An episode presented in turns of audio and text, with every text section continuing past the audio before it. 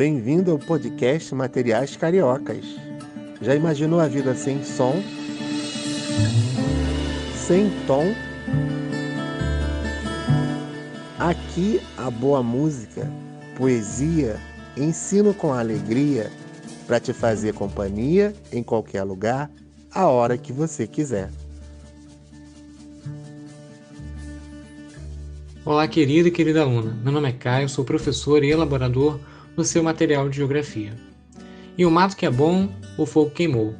O verso da música Passarim, de Tom Jobim, revela um dos principais problemas ambientais existentes no estado do Rio de Janeiro e em outros estados brasileiros, as queimadas.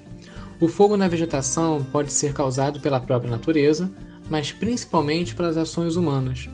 Desde o período da colonização, a utilização do fogo para abrir caminhos nas matas foi uma técnica bastante usada. Com o passar dos anos e as mudanças no quadro de produção econômica do país, as queimadas passaram a ser uma prática comum para a implantação de pastagens usadas para a criação de gado, principalmente o bovino. Sem dúvida, a Mata Atlântica, característica de alguns estados litorâneos do Brasil, foi uma das mais atingidas.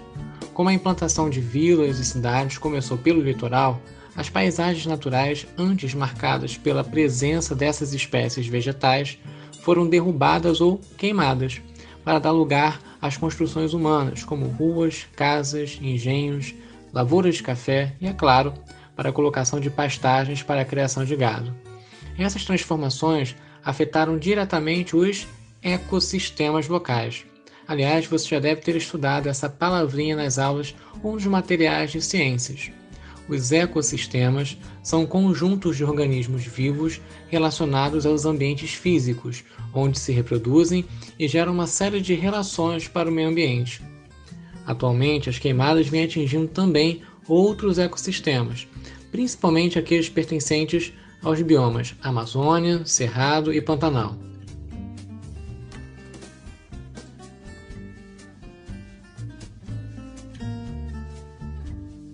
Com o avanço das atividades agropecuárias, o que se viu nas últimas décadas foi uma diminuição dos ecossistemas localizados no interior do Brasil.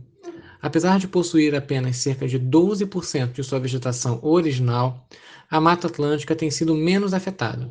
Isso aconteceu por conta de alguns fatores, como o interesse por áreas ainda não exploradas no interior do país, a ocupação das terras, já que o litoral brasileiro já encontra-se bastante preenchido e suas terras estão muito valorizadas.